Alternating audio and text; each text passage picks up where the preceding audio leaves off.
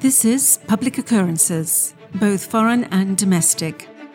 And now your host, Michael O'Fallon.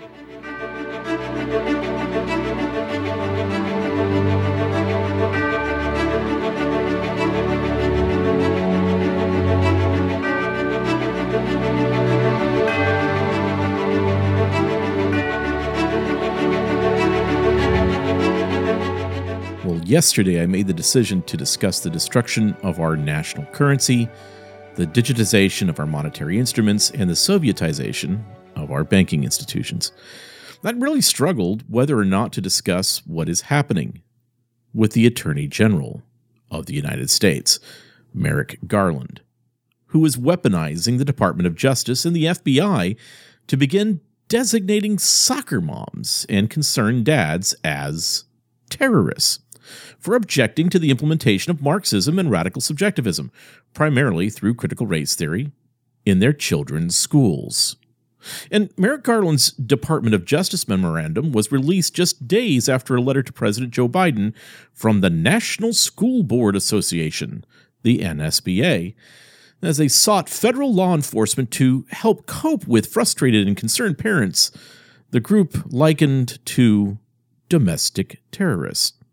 The NSBA had asked Biden to issue an executive order, an EO, that would serve to protect school officials and school board members from parents after review of, quote, appropriate enforceable actions against these crimes and acts of violence under the Gun Free School Zones Act the Patriot Act in regards to domestic terrorism, the Matthew Shepard and James Byrd Jr. Hate Crimes Prevention Act, the Violent Interference with Federally Protected Rights Statute, the Conspiracy Against Rights Statute, end quote.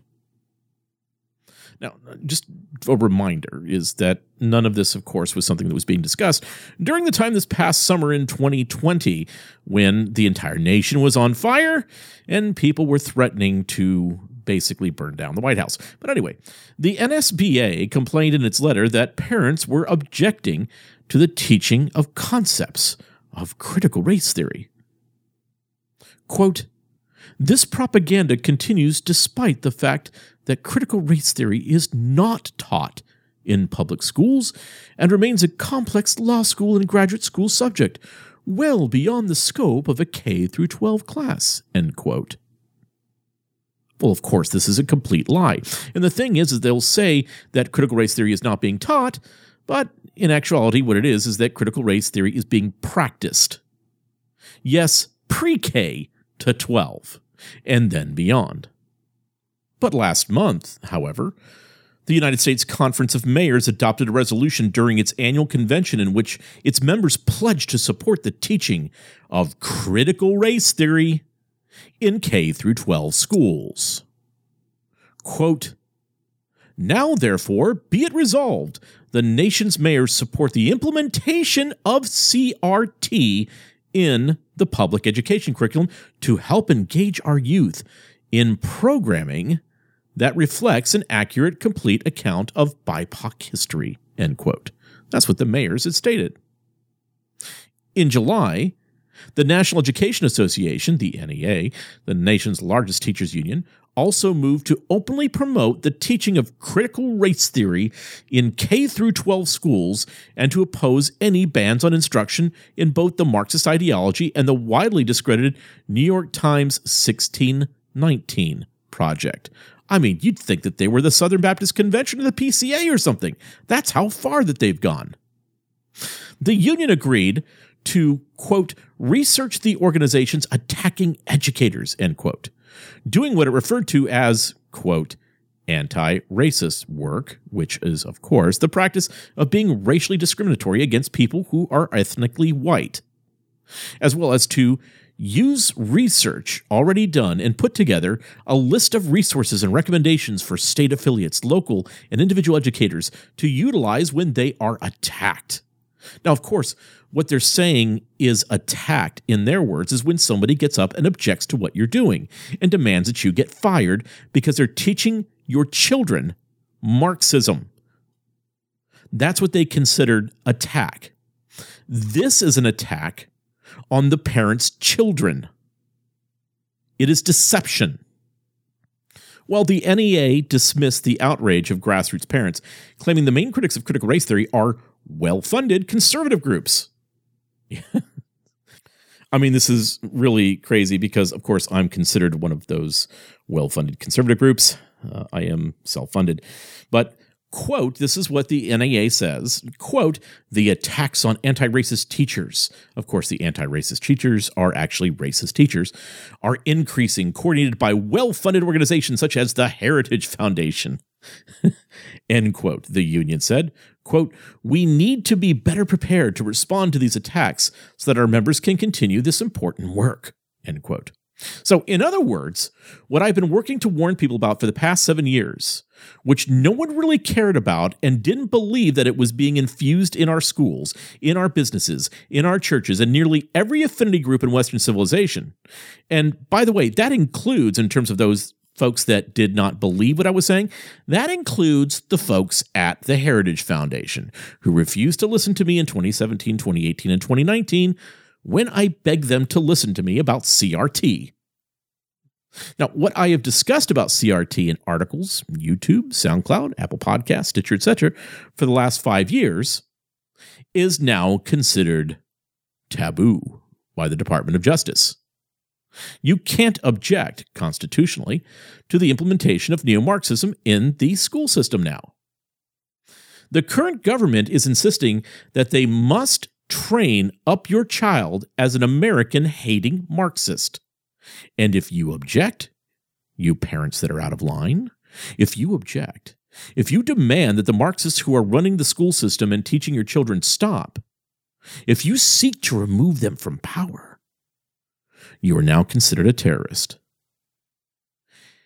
And so, once again, just like yesterday, I'm going to ask you to stop and think for just a moment.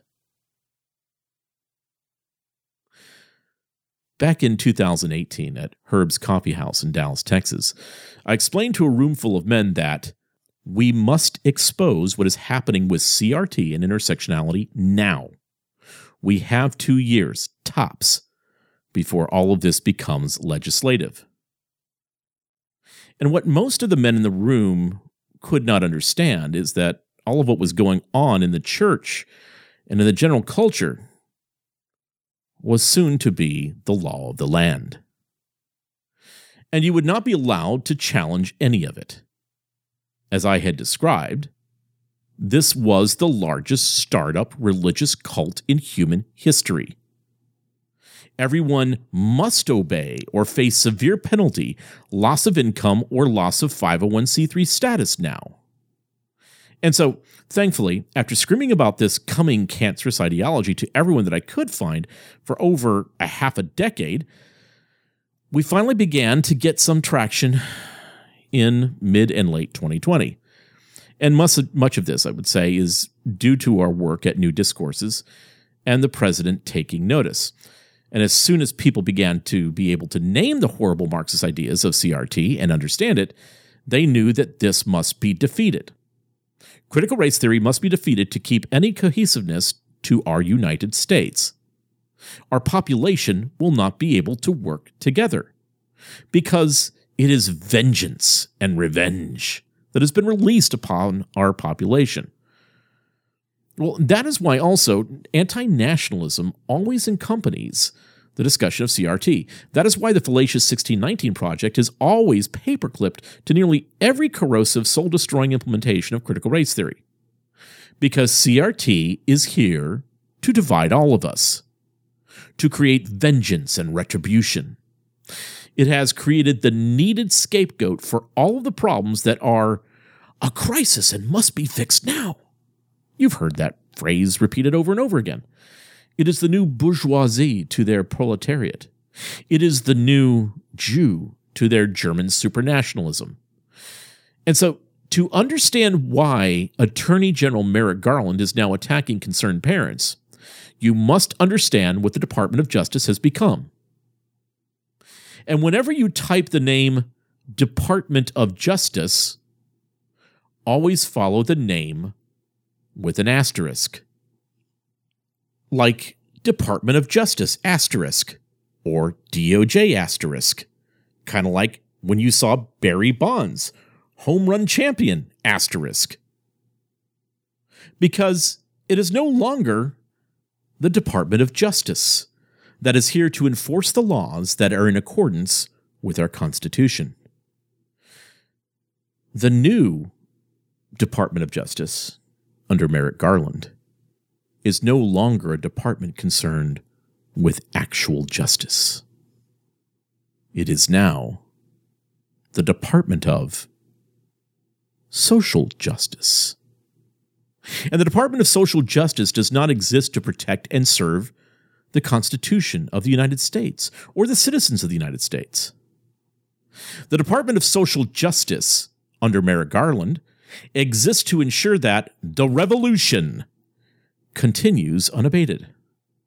The revolution that is ensuring that critical race theory is applied to every facet of our legal system.